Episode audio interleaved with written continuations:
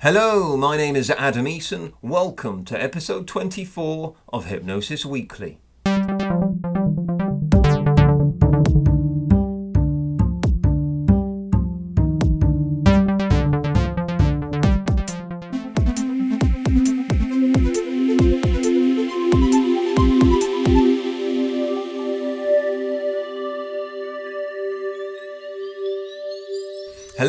Hypnosis friends, and a warm welcome to Hypnosis Weekly. Once again, in my own highly biased opinion, I think I have a magnificent spring rainbow of a show lined up for you today. In a short while, I'll be sharing with you an interview with the hypnotherapist and hypnosis trainer heralding from Romania, Mr. Eugene Popa. Then, I'll be looking at the hypnosis in the news stories, examining the media where hypnosis is featured. I'm going to offer up some personal, subjective commentary on the ways hypnosis is portrayed, but also comment on some of the content of those stories. We then return with our professional discussion with my guest Eugene Popa this week. We shall be exploring a project that Eugene's currently working on. We'll round things off with this week's hypnosis factoid before I bid you farewell for another week. This podcast is something that I want to encompass a feeling of embracing diversity, celebrating the field of hypnosis, and encouraging friendly, professional, enjoyable discussion and debate, as well as doing its best to inform and educate. I do not share the same stance as most of our guests and at times have major differences in approach and leaning, but all are incredibly lovely people who I'd happily talk with until late in the pub, and all of whom, following their time here on Hypnosis Weekly, I have great respect for. If you have questions, queries, thoughts, or feedback, do get in touch via the Hypnosis Weekly website. All the references made in the discussions, along with related links, are posted at each episode on the website www.hypnosis-weekly.com.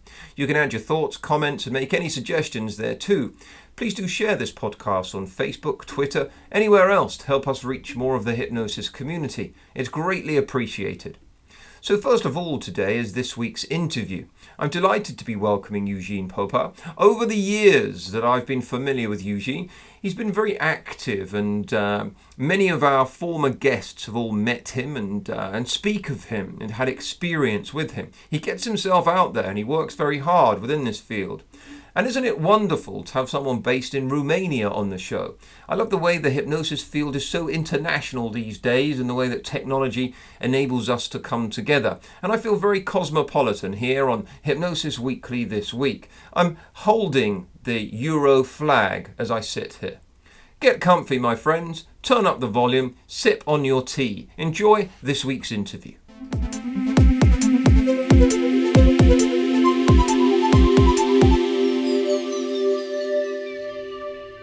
Well, as I've just been discussing, I'm delighted today to be joined by Eugene Popa over in Romania. Welcome to Hypnosis Weekly, Eugene. Hey, Adam. Thank you so much for the invite. Um, it's it's it's great to join you in this podcast. Thank you yeah. for the invite. Um, um, um, now, tell me, like, let, us learn a little bit about you first of all. Um, tell me a little bit about how you got into this field, what your background is, and, and how you arrived at where you are now. Um, well, I've always been fascinated about how the mind works. Yeah. And so uh, back in the days, uh, in the communist era, so to speak, before yeah. 89, 1989, uh, there was only one newspaper in Romania that would have like science and, you know, breakthrough discoveries in the world. Yeah. And uh, that was like a 16 pages newspaper, and I would read every single letter of that newspaper because it was the only thing I could get my hands on. Yeah. And so that was, you know, since I started to read, I, I got my hands on that newspaper. I knew exactly what day it comes, and I was just going for it. So I've always been fascinated that way. Then um, I've studied a lot uh, Eastern um, sciences like yoga and meditation and stuff like that. And um, I think starting with 2006 or 2007, I started to take on um, some NLP courses. And uh, in in in one of the NLP courses, they talk about the Milton model and uh, you know hypnosis, which, of course, just like everyone else, I believe is something magical and extraordinary and fantastic and whatever. Yeah. So um, I kind of s- slowly slide in into hypnosis, and I still believe it's something magical and fantastic, but from a completely different perspective now. Yeah. Yeah. Um, So that's kind of how I started. Yeah. Yeah, I, I'm, I'm really interested in that. Um, I'm, I'm, when you are um, when you are in your in your own country, how how does the Milton model um, um, translate? Well- is, it- is it translatable? I mean, with regards to things like the language, um, the language kind of distinctions, does that does that translate easily? I, I guess Milton model is is is translatable in any language if you really want to make it so. Yeah. Um, but um, matter of that was kind of like opening the door for me because um, then I kind of got into more, you know, researching more of the hypnosis. And I gotta tell you, you know, when when you go to an NLP training and they talk about you know language patterns and uh, embedded commands and this and that, you know, they they make it almost sound like like you're some sort of a magician or a, a shaman, and if you do the wording right, everybody will abide to your command, so to speak. Which is, I I realize is not the case. Um, so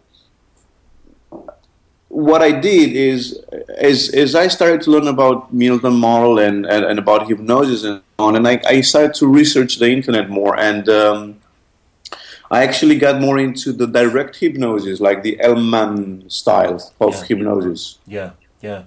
Um, um, well, well, well, as we're going in that direction, perhaps you can tell us then a little bit about who your major influences are in this field, and um, perhaps, perhaps some of the books, some of the authors that have taught you, and, and the teachers that have been most influential Absolutely, upon yeah, you. absolutely, absolutely. Would love to. Yes.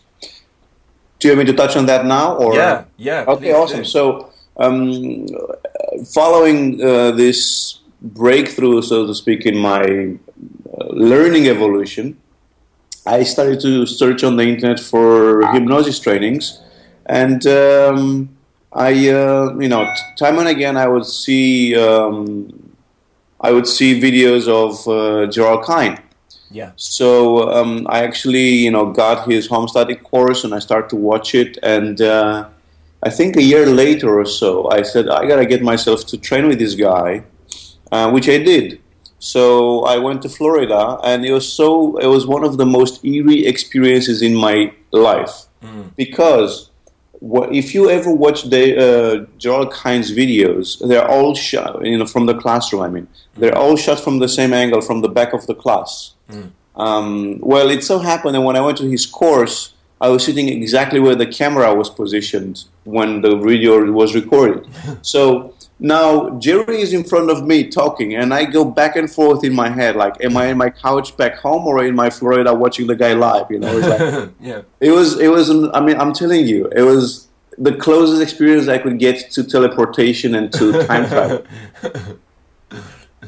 So, um, um, um, with regards to that, um, um, were there any other influences? So, G- Gerald Kein, and, and you mentioned Elman earlier with the with, with the direct stuff. Yes. Well, you know what? I gotta tell you this. You know, I when I saw your email, um, which I know you sent a while back, and I, I saw your email, I was like, oh my gosh! You know, I was like, here's this guy, Adam Eason, whom was most likely the first person I've ever heard talking about hypnosis Ah, right, cool.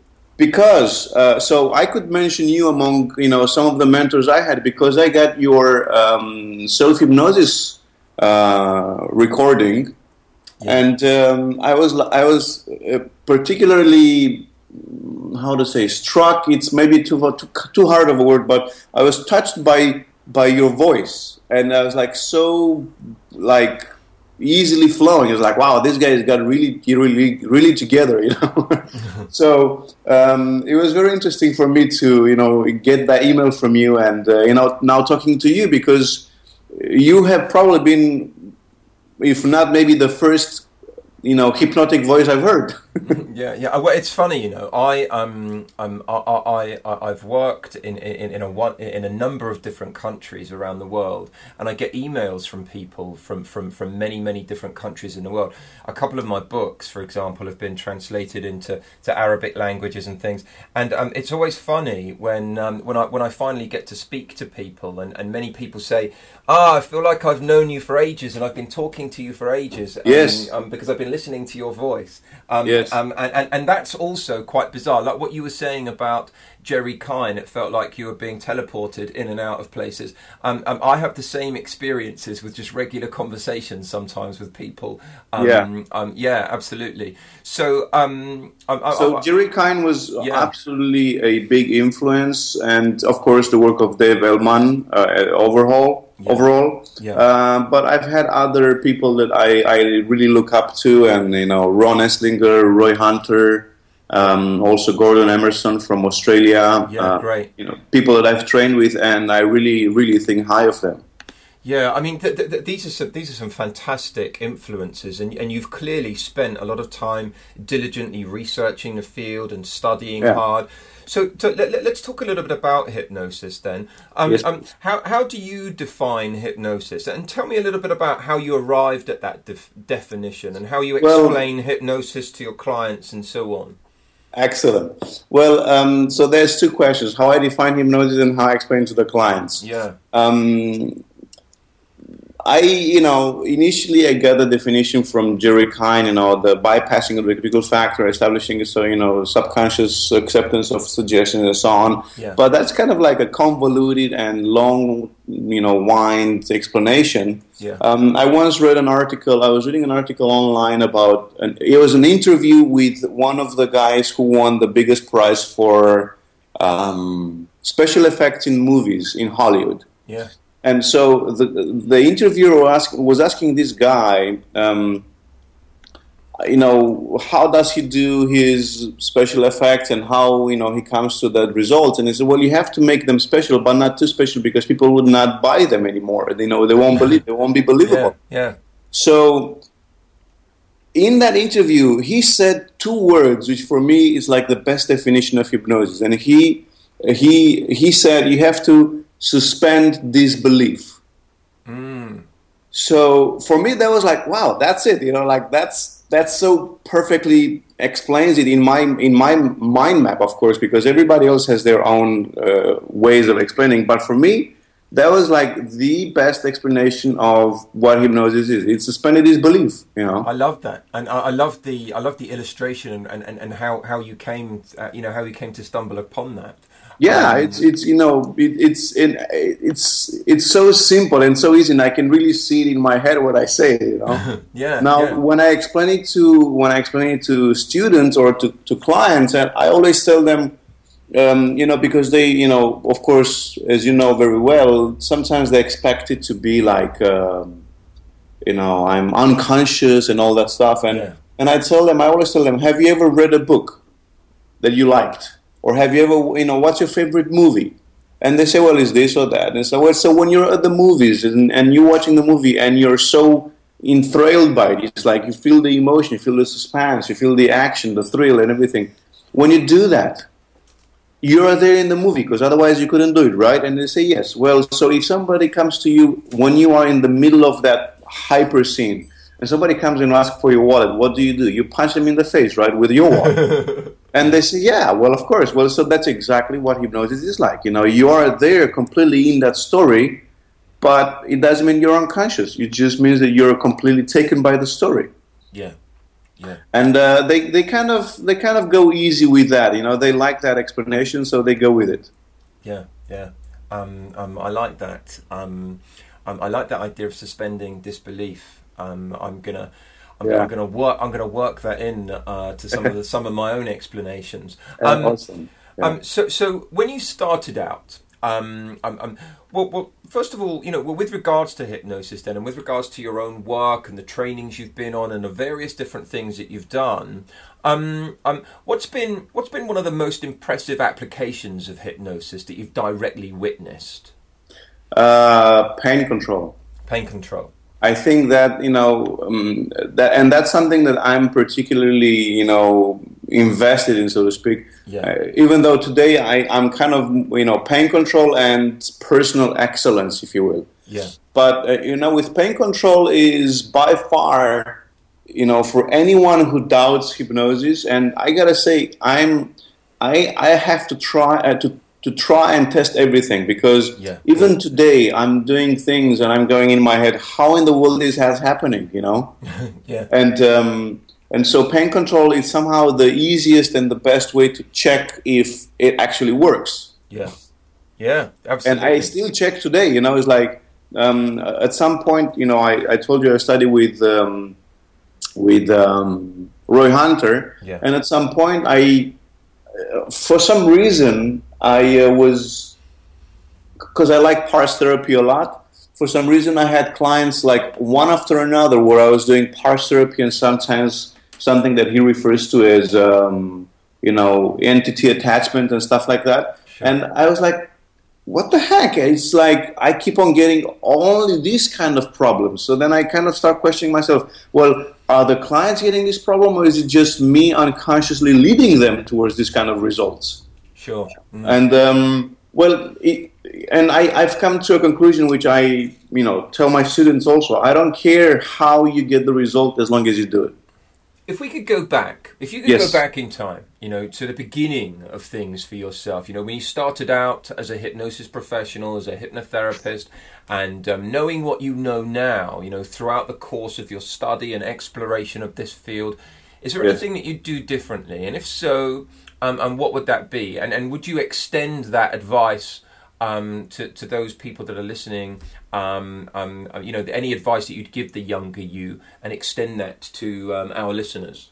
Absolutely. You know, the, the only constant in this universe is change. Yeah, So to say you're not doing things differently, you'd be the biggest lie I could say. yeah, Um, one one thing that I noticeably do differently today is, for instance, very rarely I do an induction because um, I got to a point where I feel confident to start working with a client straight up from you know whatever they're saying, and then you just follow uh, you know follow them in their trance you know via their emotion, and then just work from there.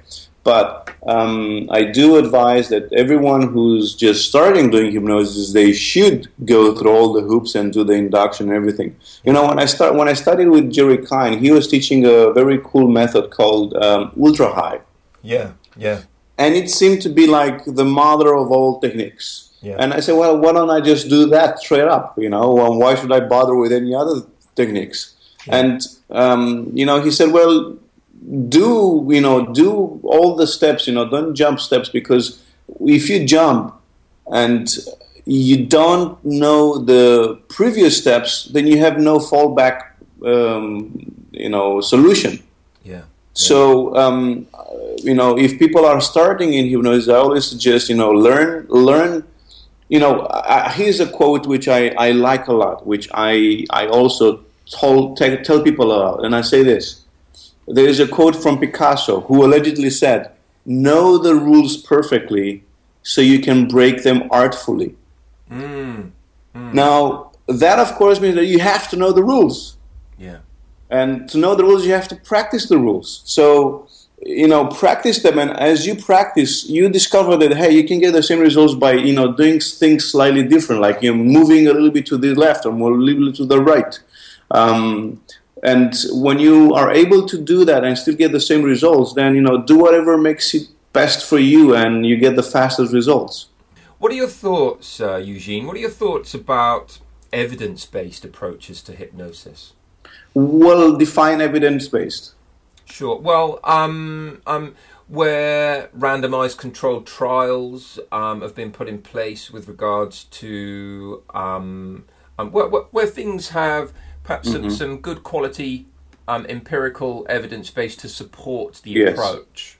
Excellent question. Actually, um, I was talking to a good friend of mine, Edwin Yager, who's he's been, you know, he's like a, you know, a PhD in hypnosis, like the proper PhD in hypnosis. Yeah, yeah. And um, he's been doing hypnosis for the past fifty years. And he said he said to me because I invited him over to Romania you know a while back, and, and he said to me one of the reasons for which hypnosis is not advancing as much as it should be, as it could be, is because there is no research. Mm. There is no proper research to evidentiate and put, to sustain the claims. And you know that rang a, a, strong bell with me because remember what I told you about the NLP. Mm. You know the NLP people, um, which that great people by the way, but when you have claims that if you say like this and if you say like that, you get this result, like where is the data? Yeah. And um, and so I am all up for you know uh, research and study, and um, um, even I was I was I was I was you know doing an interview with with um, Steve G. Jones, and he you know he kind of said the same. You know, he got pissed at some point because he was watching people talking on on on forums and saying different things like, oh, you can do this and you can do that, but there is no real data. And just because you say it's so, it doesn't mean it's so.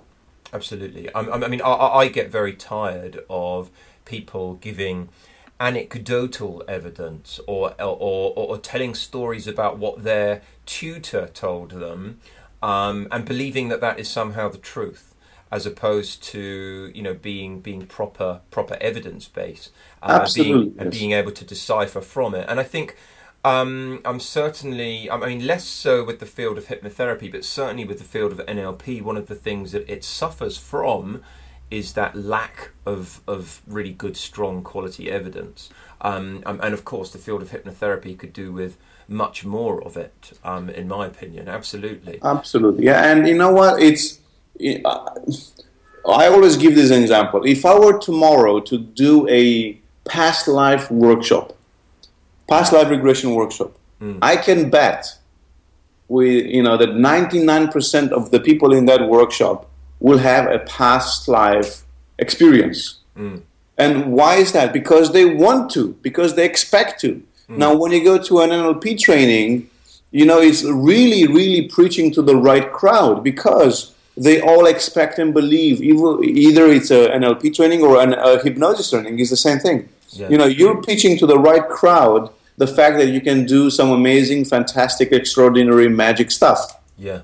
And they're so ready to take that on. They they so want that. So it's very easy to do that. You know? Absolutely, absolutely. The, the context and the, the, the degree of investment in that process um, um, absolutely frames their experience. I mean, one of the interesting things with regards to what you said, the the, the, the prolific researcher Irving Kirsch um, um, attempted to research um, um, um, various facets of the field of NLP, and he took the fast phobia cure into clinical trials because it's very testable. You know, the the, the, the yes. protocol is very testable, and and just could not, you know, and tried time and time again to replicate the results but just could not replicate them within a clinical trial.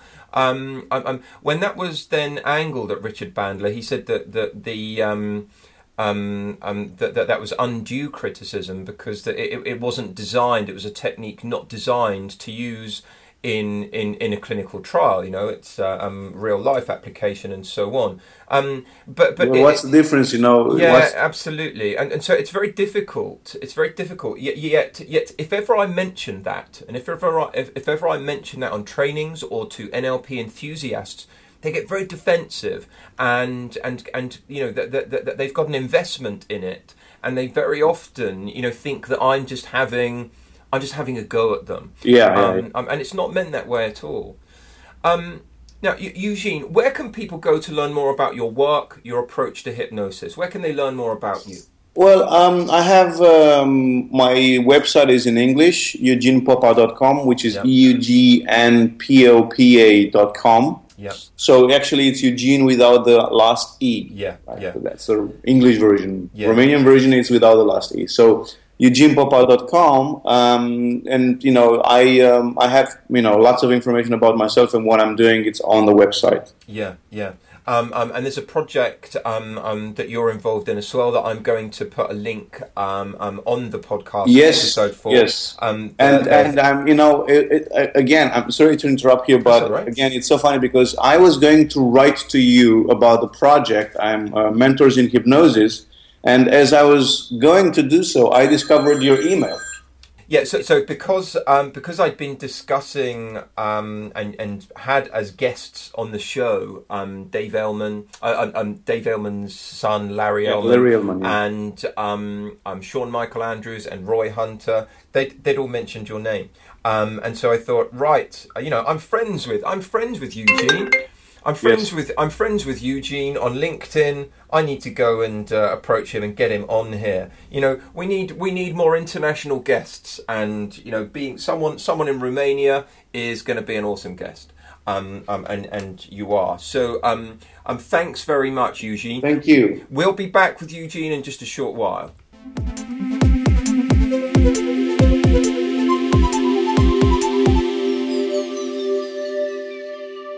I really enjoyed that interview. We'll be back with Eugene later on in today's show. Now, we're going to look at this week's hypnosis in the news.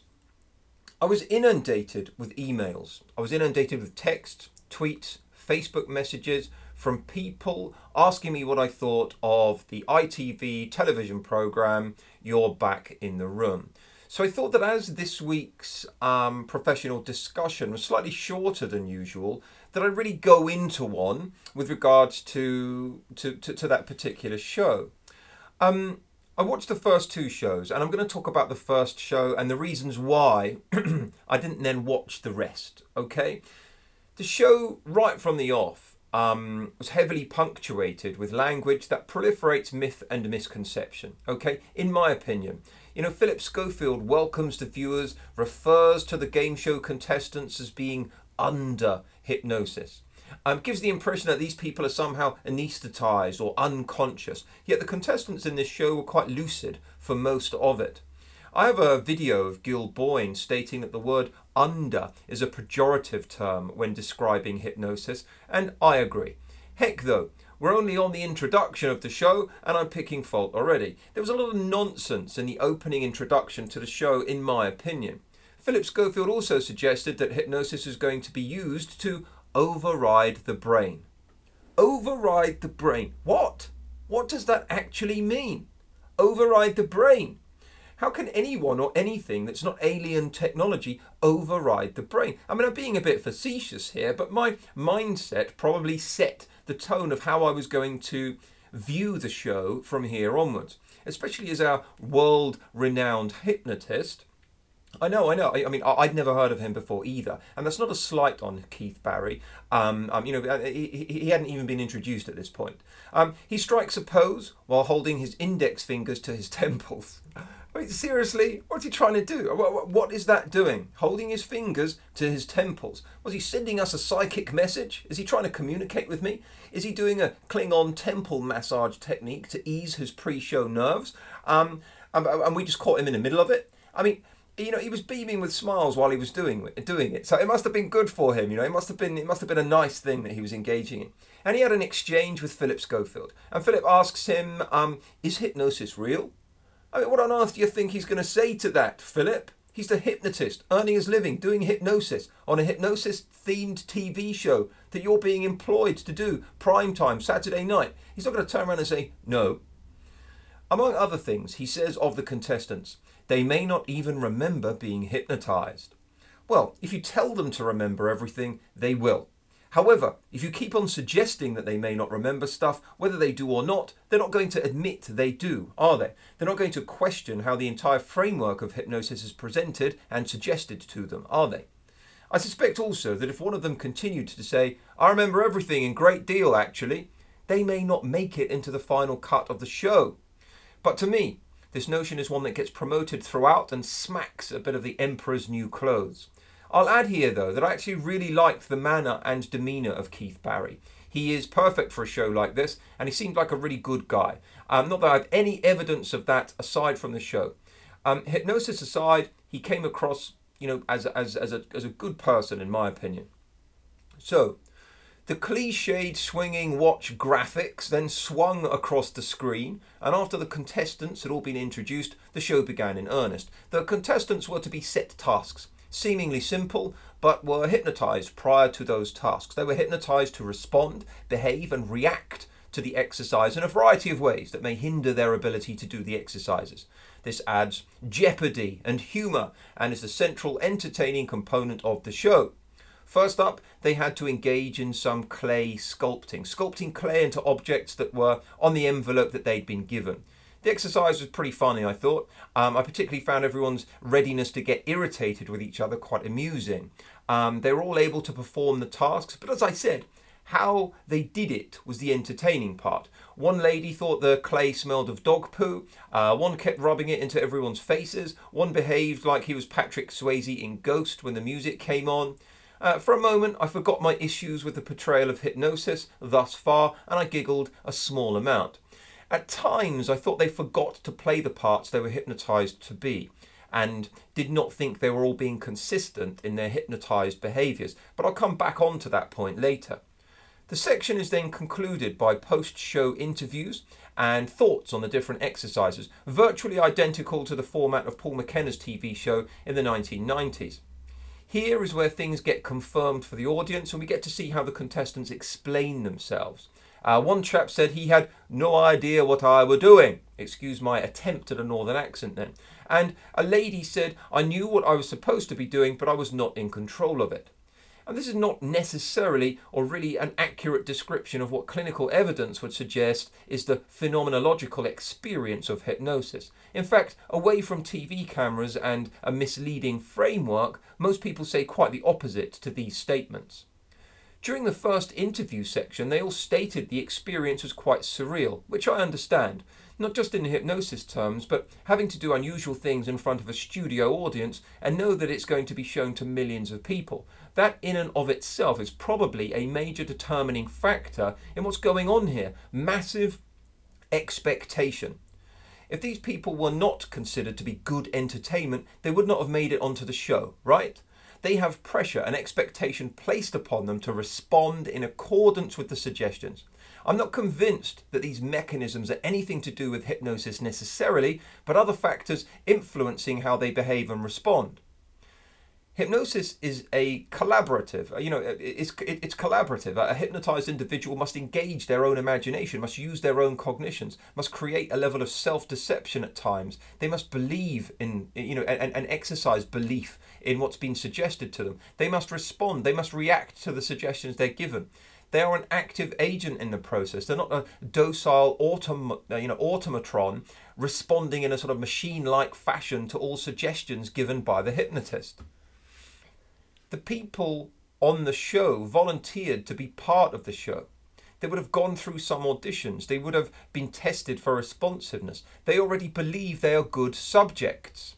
Um, and because they've been picked for the show, they're going to be more responsive and fulfill more of the role expectations. This is actually a mechanism that's prevalent in the socio cognitive model of hypnosis that I adhere to expectation being fulfilled and adoption of the role of hypnotized subject. So it's not all totally misleading. However, I suspect that the vast majority of the audience are not looking at it in the same way I am. They are, in fact, believing that hypnotic responses are happening for other reasons, like they are in a trance, for example.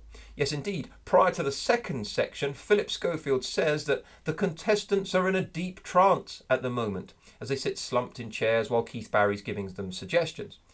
Trance and altered states of consciousness types of explanations of hypnosis are largely considered outmoded, outdated, and simply misleading or incorrect these days. The very, very few academics who still refer to hypnosis being a state still only theorize and have no concrete evidence, despite the results of PET scans, fMRI, brain imaging technology failing to identify a unique hypnosis state.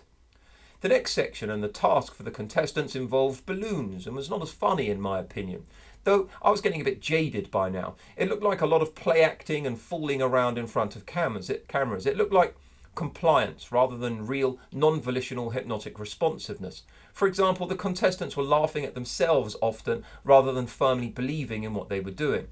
The interviews afterwards sounded like they were attempting to convince themselves of what they did rather than believing in it truly.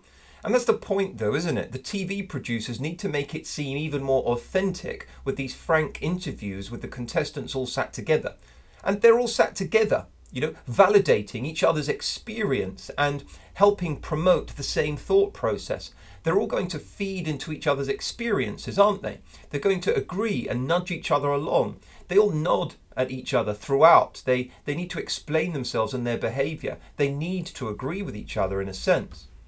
The next section was a quiz section and had moments that I thought were moderately funny, but again, it often seemed like poor acting and tomfoolery to my sceptical eye. I mean, one of the women was supposed to be acting as if she was in love with Philip Schofield. She instead behaved like a caricatured schoolgirl doing some sort of childish crush behaviour that even childish schoolgirls do not actually do. That level of swooning really only occurs in cartoons. You know, people don't people in love don't actually act that way. This may seem like I'm picking fault, but it needs to be highlighted to demonstrate and explain that these people were acting in an exaggerated and amplified fashion for cameras and to fulfill comedy expectations. Some of the dancing in this section was funny, but again, they were laughing at themselves, you know. There's a big studio audience there too. Audiences are encouraged to laugh and be noisy, um, and that stimulates the TV viewer into thinking things are funny. TV audiences are warmed up too so that they laugh more readily for maximum effect during the show. As the audience laughs more, the contestants respond and react to that laughter. They behave according to it. That response is therefore not wholly due to hypnosis, but further additional peripheral factors all contributing to the effects that we see.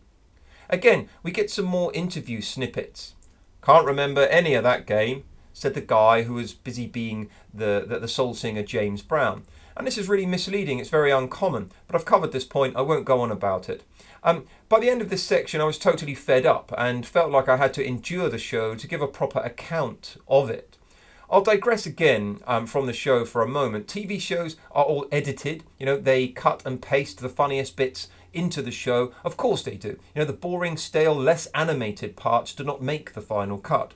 The show could give the impression of a rollicking voyage of non stop hilarity, but the reality is often very different.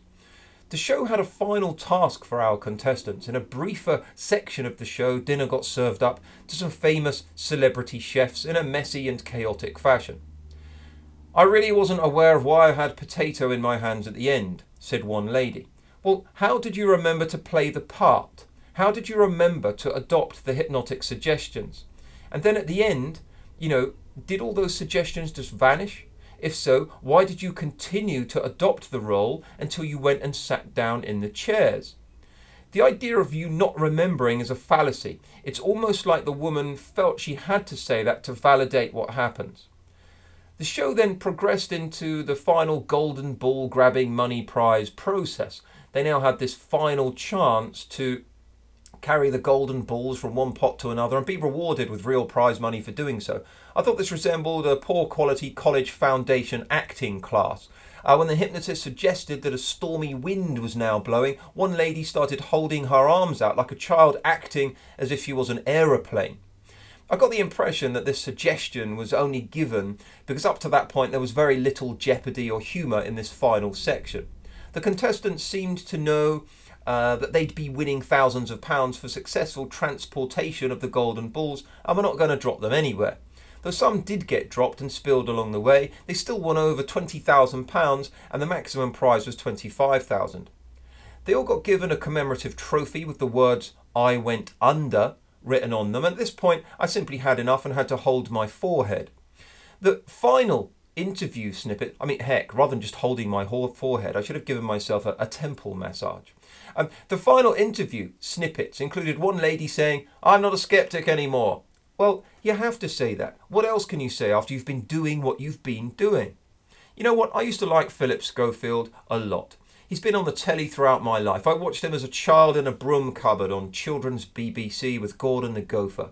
Uh, after this amount of nonsense, myth, misconception, and misinformation poured from his mouth in the TV programme, I find it tough to like him in the same way. I know he gets a script to read and he's only pre- presenting the show, but I consider my beloved field and subject matter to be sullied by this type of TV show, and I cannot see beyond the fact that it was his mouth that the words were coming from.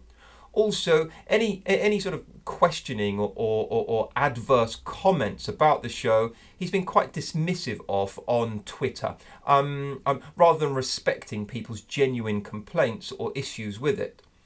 Okay, So let's do a reality test for a moment, and perhaps I need to stop behaving like a spoiled child.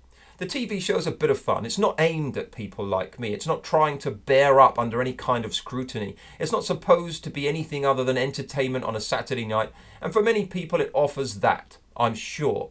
The problem for people like me who dedicate their lifetimes to the development of this field of hypnosis and attempt to showcase it in a credible fashion is that this type of TV show sets us back. It misinforms, it portrays hypnosis incorrectly. You're back in the room proliferated numerous myths and misconceptions. That people don't remember what goes on when hypnotized, that people have no control when hypnotized, that hypnosis is purely about one person making another person do stuff rather than it being collaborative at all. The problem for therapy, I suppose, is that people expect to be zapped rather than have to engage with the therapy. You know, we do get to educate them and inform those clients, but, you know, blah, blah, blah, moan, moan, moan. They also proliferate this idea that hypnosis is about being in a trance or being under, when the larger bodies of evidence tend to suggest to the contrary.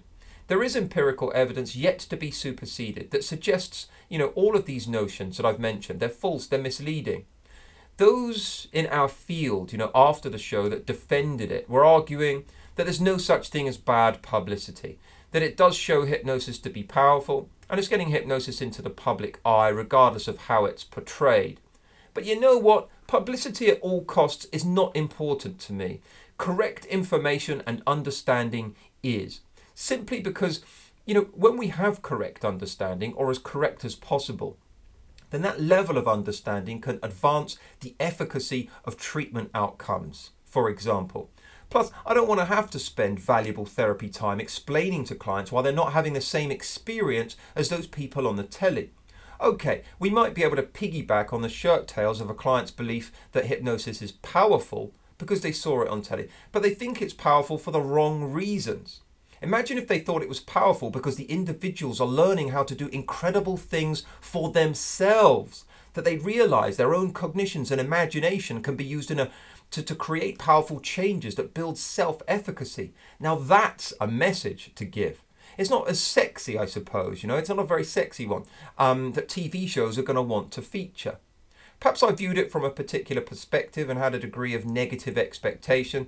I am a hypnosis snob and I like to think of myself as the hypnosis police from every every now and then. But these are my thoughts on the show, and, I, and you know I'm going to struggle to watch any future series that are coming up. So bar humbug and boo hiss to you. You knew I was going to come up with the bar humbug stance on that, though, didn't you? Um, okay, that's this week's Hypnosis in the News. Let's start having a look at what's coming up. We have this week's professional discussion then. I ask all our guests about their favourite topics and to uh, that they wish to discuss, and if they have subjects that they prefer to discuss. This week's guest, Eugene Popper, was keen to share details about a project that he's been working on. So here is this week's professional discussion with Eugene Popper.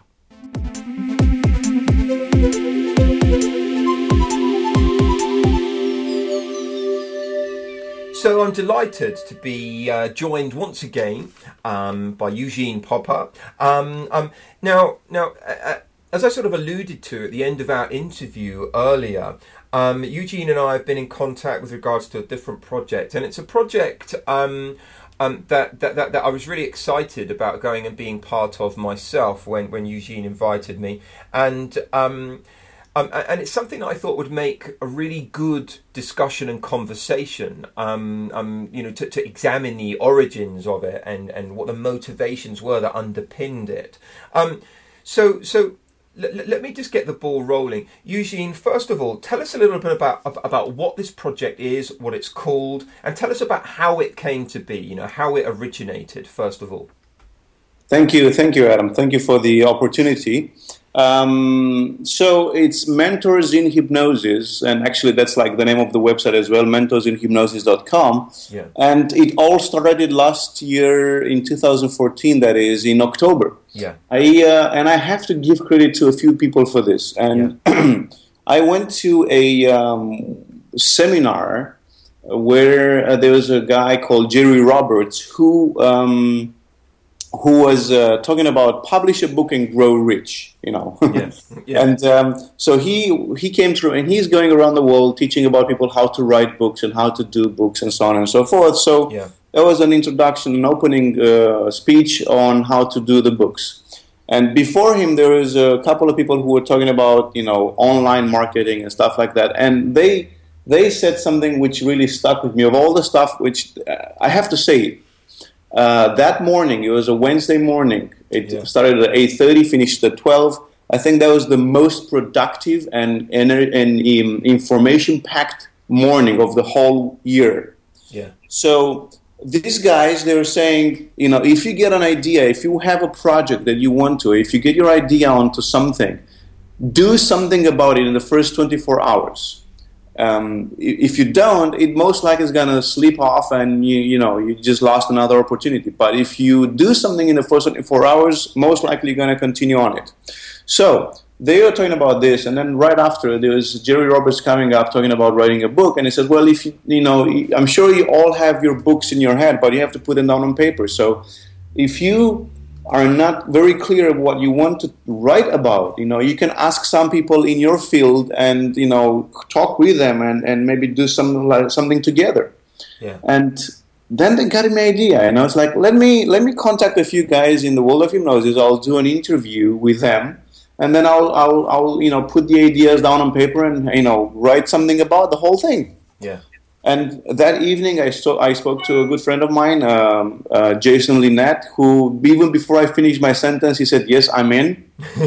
and uh, and then I spoke to Tom Nicoli, and he said, "Yes, I'm in." And it's like, right. So by the end of that week, I've already done three interviews. Yeah. So the idea came out on Wednesday. By Sunday evening, I had three interviews already finished Yeah. Um, which was great, uh, and it was going a very, very big pace. Now, it kind of morphed and warped a little bit along the way because uh, what I initially started with an idea for a book, I kind of got this idea well, since I'm already recording all of the conversations, I could, you know, some people they don't like to read, some people like to listen, whilst others like to watch.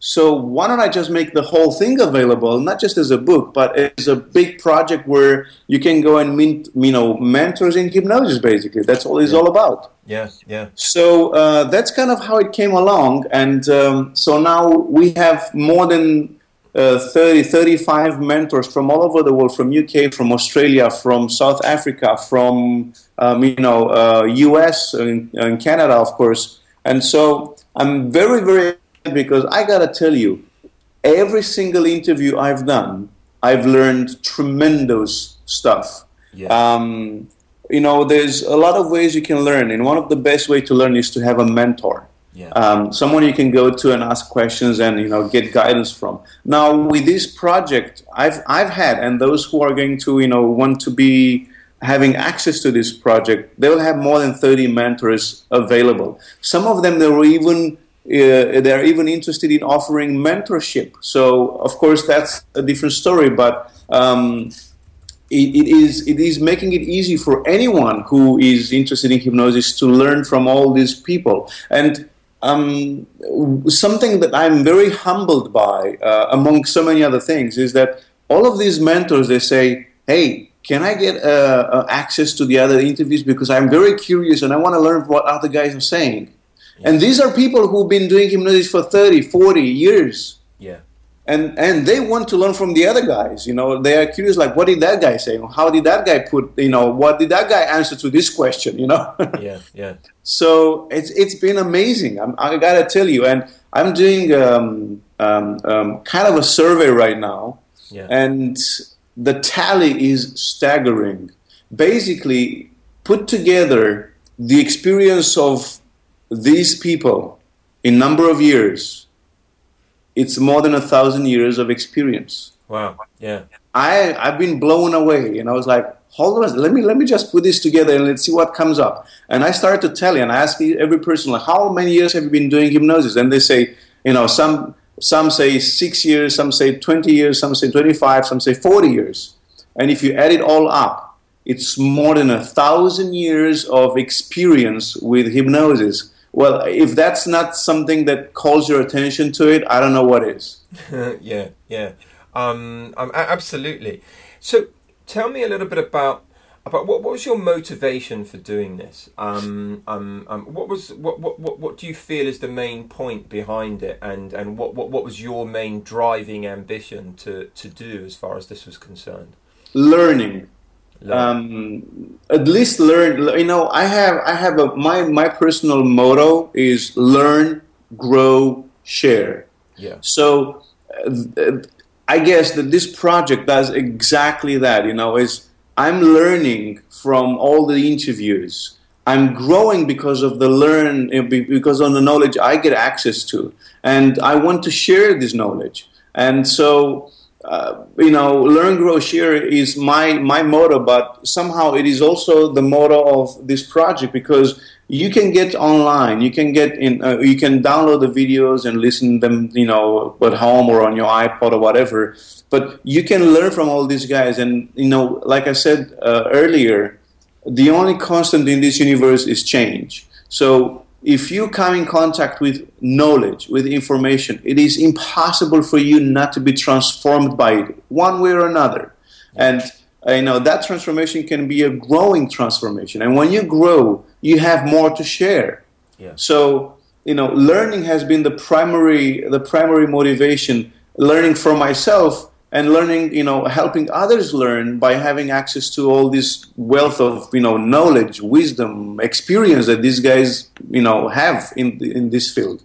Yeah, yeah, yeah, absolutely. Tell us, tell us a, a number of the people. Tell us a little bit about some of the people who feature in it. Well, Adam Eason. Yay. yes, uh, Adam Eason, Tony Coley, Jason Linett, Sean Michael Andrews, Scott uh, Sandlands. Scott Giles, Steve G. Jones, Richard Nongard, um, Septe Broadorth, uh, Roy Hunter, Ron Eslinger, Gordon Emmerson, Connie Ray Andreas, um, um, Steve Bierman. There's, there's well, I mean, yeah, there's so is, many. It's there's like so a, many. It's like a who's who of the hypnosis world. I guess, yeah, yeah. yeah. yeah. I, am looking at uh, Andrew Austin, Sheila Granger, John Butler, Jim Wand, um, Melissa Roth, Barry Thain, Larry Elman, Melissa Tiers, um, uh, Kelly Woods, Jonna Cameron. Um, yeah, yeah. Wow. It's it's yeah, it's it's a it's a really really uh, Michael Ellner. You know, there's yeah. it's a really great lineup. I gotta say, and I'm very very very excited and very happy to to you know I started this project and then I have to say it kind of took on a, a life of its own. I'm just I'm just facilitating it really. Yeah, yeah. And so um, I'm, I'm, I'm guessing that it would be really difficult, very difficult um, to, to to to pick out some highlights. But but you know, could, it, are there are, are, there some really key learnings that you could share with us, or or a couple of highlights um, that that just spring to mind off the top of your head from some of the interviews that you've been doing?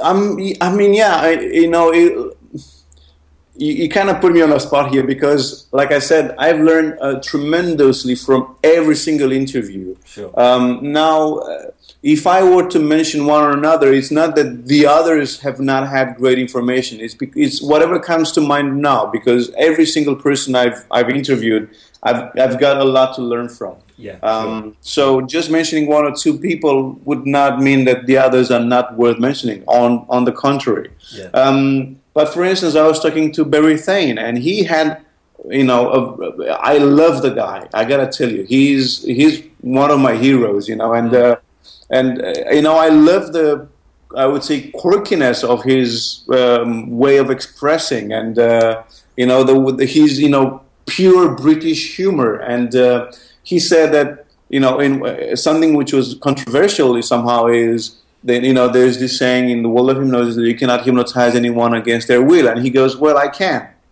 Um, and you know that's like wow that's you know that's yeah. very interesting you know and yeah. she said it's not necessarily because i'm imposing my will about it and i'm paraphrasing okay if you really want to get exactly what he said you have to go and watch the video yeah yeah yeah, yeah. but right now i'm just quoting from my memory so it's, it's not so much against their will it's it's simply you know that that happens um, i was doing an interview with um, larry elman and he was telling me and he was telling the viewers how he started doing hypnosis back in the days with his father Yeah. and um, and I was um, you know um, doing interview with um, I don't know um, Melissa Roth who said she had some amazing uh, results with um, body change and body transformation and you know people gaining length in their body size due to you know recordings in hypnosis. And Jim Wand was telling some amazing stories on, on from his from his shows. And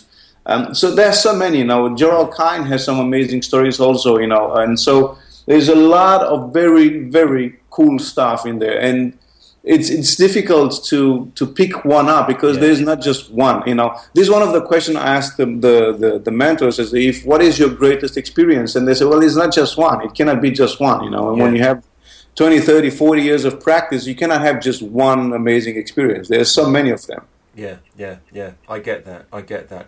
Um, um, well, that's one. I mean, it sounds like a really exciting project, and um, um, people to go, people to go and explore, and so on.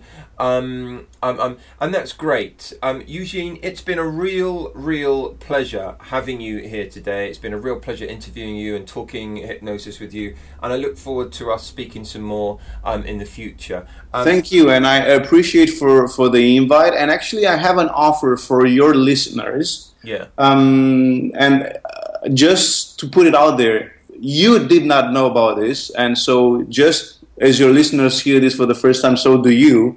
Um, I I want to offer your listeners a discount. So if they uh, when they sign up on the website, if they use the code um, Adam, yeah. then they would get a 25% discount off the official price of $129. So um, by signing up uh, using this code, you get a 25% discount. Cool, cool. Well, that's very kind of you. That's very good. Um, um, um, anybody listening, um, um, go take up Eugene on that offer. Um, uh, Eugene, thank you very much indeed. It's been a real pleasure having you here. Thank you, and thank you for the for the invite. It's been really, really great to connect with you. Pleasure.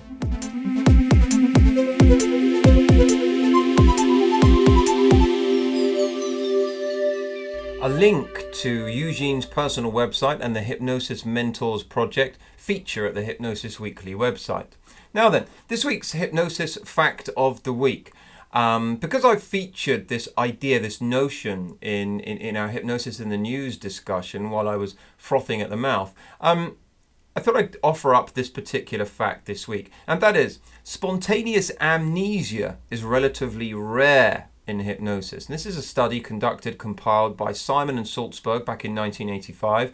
Um, still holds very true today. It's been replicated. Very good, strong quality s- study. Spontaneous, spontaneous amnesia is relatively rare, and its unwanted occurrence can be prevented by informing clients that they will be able to remember everything that they are comfortable remembering about the session. So, yes, very credible study suggests that perhaps some of the media portrayals of not remembering anything from any sessions uh, may be misleading. It's not necessarily a typical occurrence, especially if people are told that they will remember rather than having the expectation that they will have amnesia. Now then, our next edition of Hypnosis Weekly will be available in two weeks. Okay, so it's two weeks today. There won't be a release next week. I'm teaching in Edinburgh next week uh, before running the marathon there. In our next edition, in two weeks' time, I'll be welcoming hypnosis professional and general hypnosis egghead Craig Galvin. I interview him, and that marathon interview automatically turns into our professional discussion. So our structure is going to be different for that particular episode, as you will see, or rather hear. Or, as I like to call it, it's going to be a refreshing change. Um, now that I have many more exciting guests that we'll welcome to Hypnosis Weekly in coming weeks too, we'll be discussing, debating, celebrating, and above all, remaining friends. And to repeat, all the references made in the discussions, along with related links, are posted at each episode on the Hypnosis Weekly website, www.hypnosis-weekly.com. Hypnosis Weekly with a hyphen in the middle.com. I absolutely welcome your thoughts, comments, suggestions, and questions. So please do message me or add them on the Hypnosis Weekly website, and I'll make sure they are addressed, answered, and explored accordingly.